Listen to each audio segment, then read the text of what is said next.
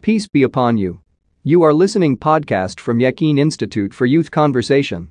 For more please stay tuned.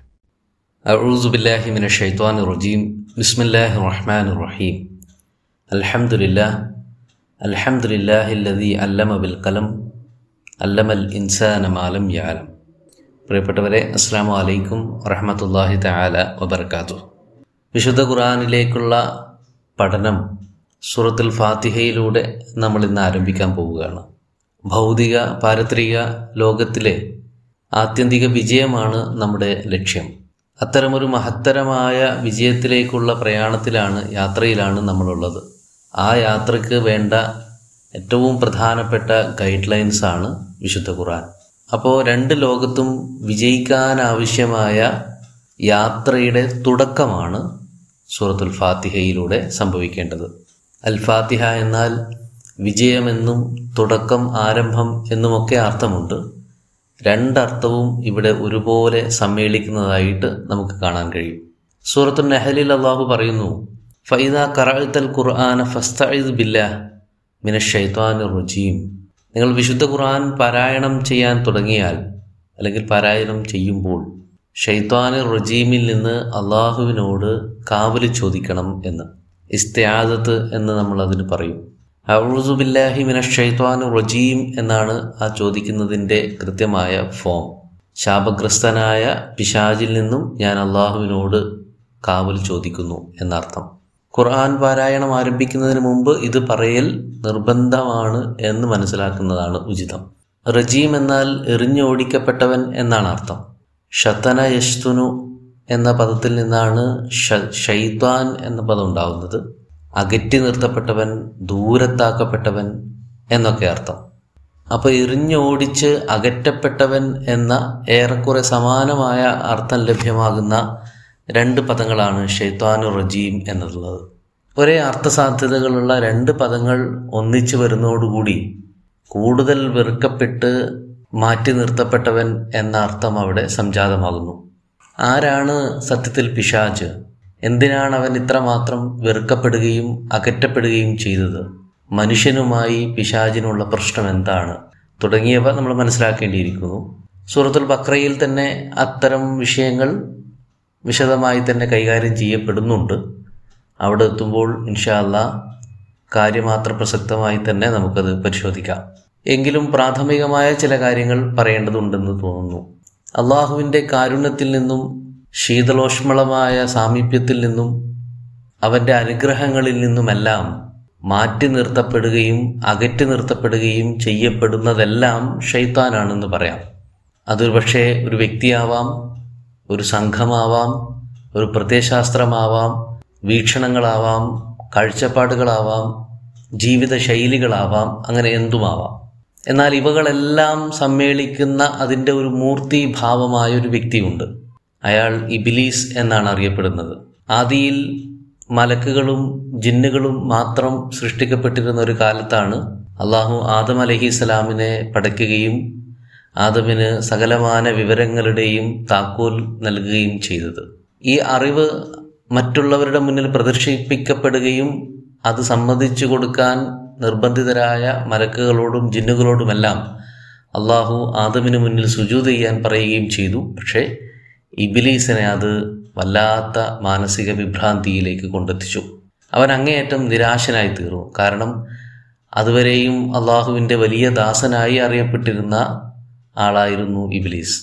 ആ നിരാശയിൽ നിന്നാണ് അവന് ആ പേര് പോലും ലഭിച്ചത്. അബലസ ഇബിലിസു എന്ന് പറഞ്ഞാൽ അങ്ങേയറ്റം നിരാശനായി തീരുക എന്നാണ് അർത്ഥം. ഇബിലീസ് നിരാശൻ. അപ്പൊ തന്റെ സ്ഥാനമാനങ്ങൾ മറ്റൊരാൾ കൈയടക്കുന്നു എന്ന തോന്നലിൽ നിന്നാവണം ഇബിലീസ് മനുഷ്യനോടുള്ള ശത്രുത ഉണ്ടാവുക മാത്രമല്ല അള്ളാഹുവിനോട് ധിഖരിക്കാൻ പോലും ഒരുമ്പെട്ടത്. അന്ന് മുതലാണ് അവൻ അള്ളാഹുവിൽ നിന്ന് അകറ്റപ്പെട്ടത് ശപിക്കപ്പെട്ടത് മാറ്റി നിർത്തപ്പെട്ടത്. അവിടെ മുതൽ അവൻ മനുഷ്യന്റെ അജന്മ ശത്രുവായി തീരുകയും ചെയ്തു. ഇന്നഹൂലക്കും അതുവും മുബീൻ. അവൻ നിങ്ങൾക്ക് ഡിക്ലെയർഡ് ആയിട്ടുള്ള ശത്രു തന്നെയാണ് എന്ന് അള്ളാഹു തന്നെ പറയുന്നു. അവന്റെ ശത്രുത ആദം മുതൽ മനുഷ്യരാശിയുടെ അവസാന കണ്ണി വരെയും നീണ്ടു നിൽക്കുമെന്ന് മാത്രമല്ല ഇവരെ മുഴുവൻ അവൻ സ്വയം പതിക്കാൻ പോകുന്ന നരകത്തിയിലേക്ക് എത്തിച്ചേ അടങ്ങുള്ളൂ എന്ന വാശിയിലും കൂടിയാണ് അവൻ. പല തത്തബ്യൂ ഹുത്തുവാത്ത ഷെയ്ത്വാൻ പടച്ചവൻ പലയിടങ്ങളിലായിട്ട് നൽകുന്ന ഒരു നിർദ്ദേശമാണത്. പിശാജിന്റെ കാലടികളെ നിങ്ങൾ പിന്തുടരരുത്. ഇതിനർത്ഥം പൈശാചികതകളുള്ള ജീവിതശൈലികൾ നിങ്ങൾ ശീലിക്കരുത് എന്നും അത്തരം സംസ്കാരങ്ങളുടെ ഭാഗമായി നിങ്ങൾ ജീവിതത്തെ ക്രമീകരിക്കരുത് എന്നുമാണ് എന്ന് മനസ്സിലാക്കാവുന്നതാണ്. ആ അർത്ഥത്തിലുള്ള വിശദാംശങ്ങളാണ് ഏറെക്കുറെ ലഭ്യമാകുന്നത്.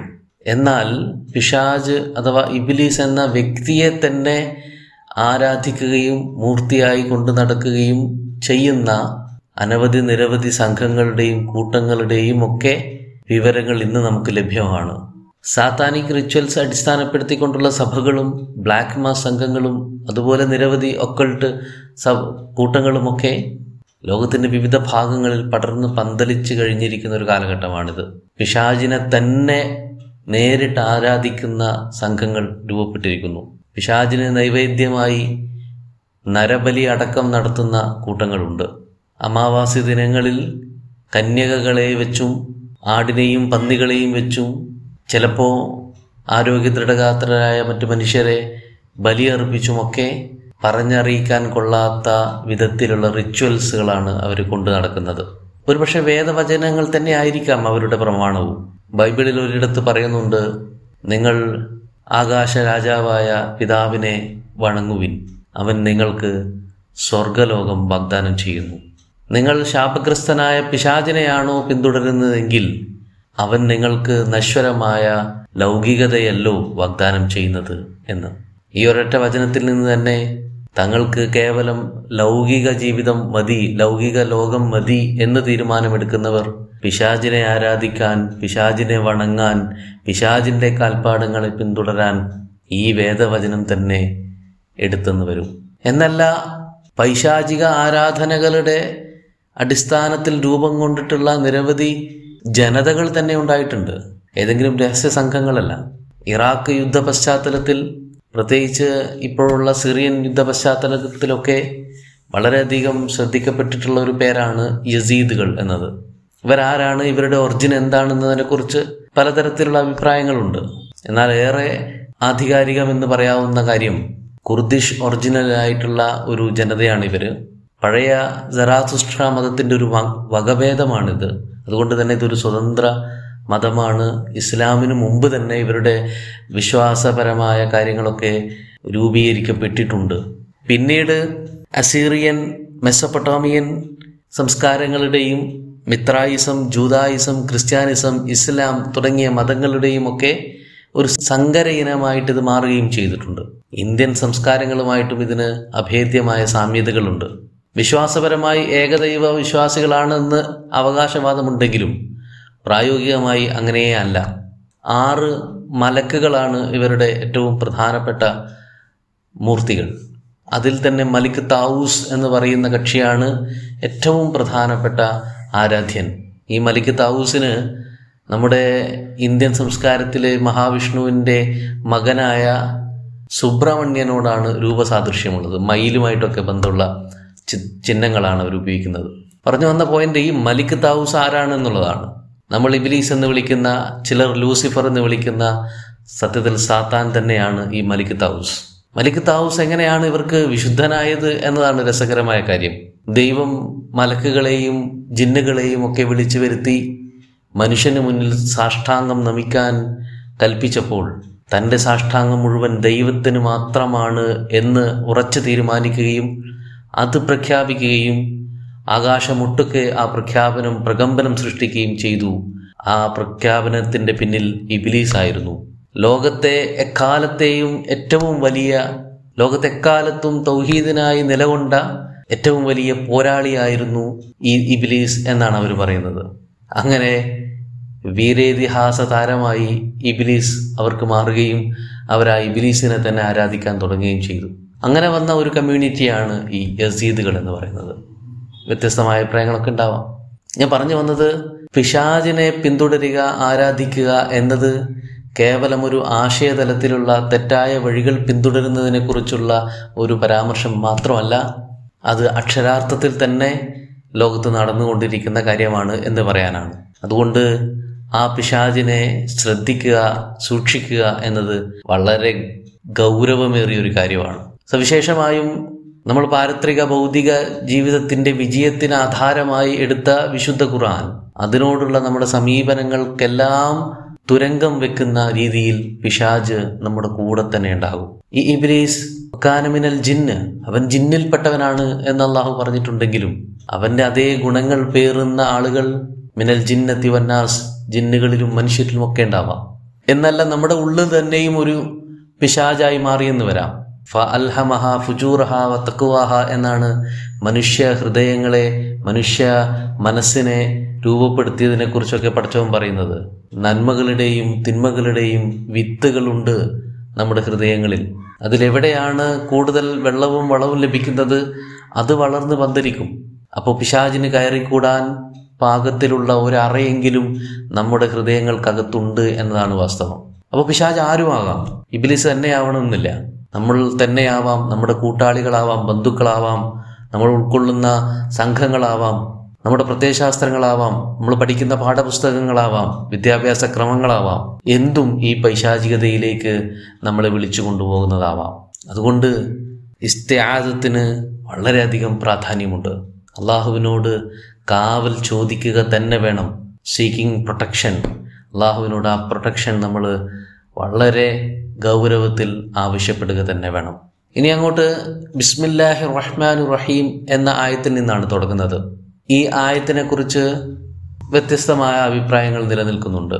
മുഴുവൻ സൂറത്തുകളുടെയും ആദ്യ ആയത്താണ് ബിസ്മില്ലാഹി റഹ്മാൻ റഹീം എന്നതാണ് ഒരു അഭിപ്രായം അതല്ല സൂറത്തുൽ ഫാത്തിഹയുടെ മാത്രം ആയത്താണ് മറ്റ് സൂറത്തുകളുടെയൊക്കെ തുടക്കത്തിൽ ഓതൽ അഭികാമ്യമായ കാര്യമാണ് എന്നത് രണ്ടാമതൊരു അഭിപ്രായം അതുമല്ല ഒരു സൂറത്തിന്റെയും ഭാഗമേ അല്ല ബിസ്മി എന്ന മൂന്നാമത്തെ അഭിപ്രായവും ഉണ്ട് കൂടുതൽ സ്വീകാര്യമെന്ന് തോന്നുന്ന ഇമാം ഷാഫി റഹ്മത്തുള്ളാഹി അലഹി ഉൾപ്പെടെ പറഞ്ഞിട്ടുള്ള രണ്ടാമത്തെ അഭിപ്രായമാണ് ഉൾക്കൊള്ളുന്നത് നല്ലതെന്ന് എനിക്ക് തോന്നുന്നു. സൂറ ഫാത്തിഹയുടെ ഭാഗമാണ് ഈ ആയത്ത്.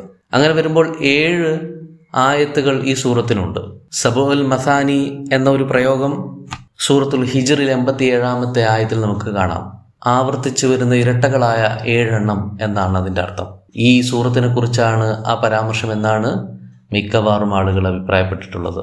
മസാനി എന്നാൽ ആവർത്തിച്ചു വരുന്നത് എന്ന അർത്ഥമുണ്ട് ഇരട്ടകൾ എന്ന അർത്ഥമുണ്ട് അങ്ങനെ വരുമ്പോൾ ഈ ഏഴ് ആയത്തുകൾക്ക് പറയുന്ന ഫാത്തിഹത്തുൽ കിതാബ് എന്ന പേരിന് പുറമെയുള്ള മറ്റൊരു പേരായിട്ട് ഇതിനെ ഗണിക്കപ്പെടുന്നുണ്ട്. എന്നാൽ അതല്ല സബുൽ മസാനി എന്ന് പറയുന്നത് മൊത്തം ഖുറാനെ കുറിച്ച് തന്നെയാണ് ഖുർആാനിലെ സൂറത്തുകളെ മുഴുവൻ ഏഴ് ഭാഗങ്ങളായി തിരിക്കപ്പെട്ടിട്ടുണ്ട് എന്നും അവകൾ തന്നെ പരസ്പര ബന്ധിതവും പൂരകവുമാകുന്ന സ്വഭാവത്തിൽ ഇണകളാക്കപ്പെടുന്ന സ്വഭാവത്തിൽ ഇരട്ടകളെ പോലെയാണെന്നും മറ്റൊരു അഭിപ്രായമുണ്ട്. പല സൂറത്തുകളെയും ആ അർത്ഥത്തിൽ ആശയങ്ങളെയും പ്രമേയങ്ങളെയും ഒക്കെ പരിശോധിച്ചാൽ ഇരട്ടകൾ എന്ന് തോന്നിപ്പോകാറുണ്ട്. പലതിനും റസൂൽ തന്നെ ആ അർത്ഥത്തിലുള്ള പേരുകൾ നൽകിയിട്ടുമുണ്ട്. സൂറത്തുൽ മഹബദത്തൈന് ഫലക്കും നാസും ചേർത്ത് പറയാറുണ്ട്. അതുപോലെ ബക്രയെയും ആലിമ്രാനെയും ചേർത്ത് റസൂൽ പ്രത്യേകമായി പരാമർശിച്ചിട്ടുണ്ട്. അൻഫാലിനെയും തൗബയെയും ആ അർത്ഥത്തിൽ കാണാം. കാരിയെയും ജൽസലയും ആ അർത്ഥത്തിൽ കാണാം. ഇങ്ങനെ പല സുഹൃത്തുക്കളെയും ഇരട്ടകൾ പോലെ ദർശിക്കാൻ നമുക്ക് സാധിക്കും. അപ്പൊ അങ്ങനെ പറഞ്ഞ പേരാണെന്നും അഭിപ്രായമുണ്ട്. എന്തായാലും ഏഴ് ആയത്തുകളാണ് ഇതിനകത്തുള്ളത് എന്ന രീതിയിൽ തന്നെ നമുക്ക് മുന്നോട്ട് പോവാം. ബിസ്മി എല്ലാ നല്ല കാര്യങ്ങളുടെയും തുടക്കത്തിൽ ഉണ്ടാകുന്നത് വലിയ പുണ്യമാണ് എന്ന് റസൂൽ സല്ലാ വസ്ലമ പഠിപ്പിച്ചിട്ടുള്ള കാര്യമാണ്. ബിസ്മില്ലാഹി റഹ്മാൻ റഹീം റഹ്മാനും റഹീമുമായ അള്ളാഹുവിന്റെ നാമം കൊണ്ട് എന്നാണ് അതിനർത്ഥം. ഈ കൊണ്ട് കഴിഞ്ഞിട്ട് ഒരു ബ്രാക്കറ്റിൽ നമുക്ക് ഞാൻ ആരംഭിക്കുന്നു ഞാൻ തുടങ്ങുന്നു ഞാൻ ചെയ്യുന്നു എന്നൊക്കെ സങ്കല്പിക്കാവുന്നതാണ് അങ്ങനെ ഒരു ഭാഗം സങ്കല്പിക്കാൻ വിട്ടുകൊണ്ട് നടത്തുന്ന പരാമർശങ്ങൾ അറബി ഭാഷയിൽ നിന്നല്ല മിക്കവാറും എല്ലാ ഭാഷയിലും സ്വീകാര്യമായ ഒരു രീതിയാണ്. അവിടെ എന്തും സങ്കല്പിക്കപ്പെടാം റഹ്മാനും റഹീമും എന്ന രണ്ട് പദങ്ങളെക്കുറിച്ച് റഹ്മാനും റഹീമും എന്ന പദങ്ങളെക്കുറിച്ചും വ്യത്യസ്തമായ അഭിപ്രായങ്ങളുണ്ട്. അതിതീവ്രമായ കാരുണ്യത്തിന്റെ ഉടമയാണ് റഹ്മാൻ എന്നറിയപ്പെടുന്നത്. അനന്തവിശാലമായ നീലാകാശം പോലെ ഏഴ് വൻ സമുദ്രങ്ങൾ പോലെ അത്രയും പ്രവിശാലമായ അനുഗ്രഹങ്ങളുടെ അല്ല അതിലേറെ അനുഗ്രഹങ്ങളുടെ ഉടമ എന്ന അഭിപ്രായം. റഹീം എന്നാൽ നിലക്കാത്ത നിരന്തരമായ അനുസ്യൂതം ഒഴുകിക്കൊണ്ടിരിക്കുന്ന കാരുണ്യത്തിന്റെ ഉടമ എന്നർത്ഥം. ഇങ്ങനെ വ്യത്യസ്തമായ അഭിപ്രായങ്ങൾ ഈ രണ്ട് പദങ്ങളെക്കുറിച്ചുമുണ്ട്. സാധാരണഗതിയിൽ കാരുണ്യവാൻ കരുണാനിധി എന്നൊക്കെ മലയാളത്തിൽ പറയാറുണ്ടെങ്കിലും ആ പദങ്ങൾ തമ്മിലുള്ള വ്യത്യാസം വൈജാത്യം നമുക്ക് തിരിച്ചറിയാൻ സാധ്യമല്ല. അത് കൂടുതൽ ആഴത്തിൽ മനസ്സിലാക്കുമ്പോഴേ സാധ്യമാവുകയുള്ളൂ. ഇനി അങ്ങോട്ടുള്ള ആയത്തുകളെ നമുക്ക് മൂന്ന് ഭാഗമായി തിരിച്ച് മനസ്സിലാക്കാൻ ശ്രമിച്ചാൽ കൂടുതൽ സൗകര്യമുണ്ടാവും. ഒന്നാമത്തേത് അള്ളാഹുവിനെ പ്രകീർത്തിക്കുന്ന ഭാഗമാണ്. രണ്ടാമത്തേത് അള്ളാഹുവിനോട് പ്രതിജ്ഞ ചെയ്യുന്ന ഭാഗമാണ്. മൂന്നാമത്തേത് അള്ളാഹുവിനോട് പ്രാർത്ഥിക്കുന്ന ഭാഗമാണ്. അത് ഇൻഷാല്ല നമുക്ക് അടുത്ത സെഷനിൽ ആകാം എന്നാണ് കരുതുന്നത്. അള്ളാഹു അവനെ നന്നായി തിരിച്ചറിയുന്ന ഭാഗ്യവാന്മാരുടെ കൂട്ടത്തിൽ നമ്മേവരെയും ഉൾപ്പെടുത്തി അനുഗ്രഹിക്കുമാറാകട്ടെ. അസ്സാം വലൈക്കും വറഹമത്തുള്ള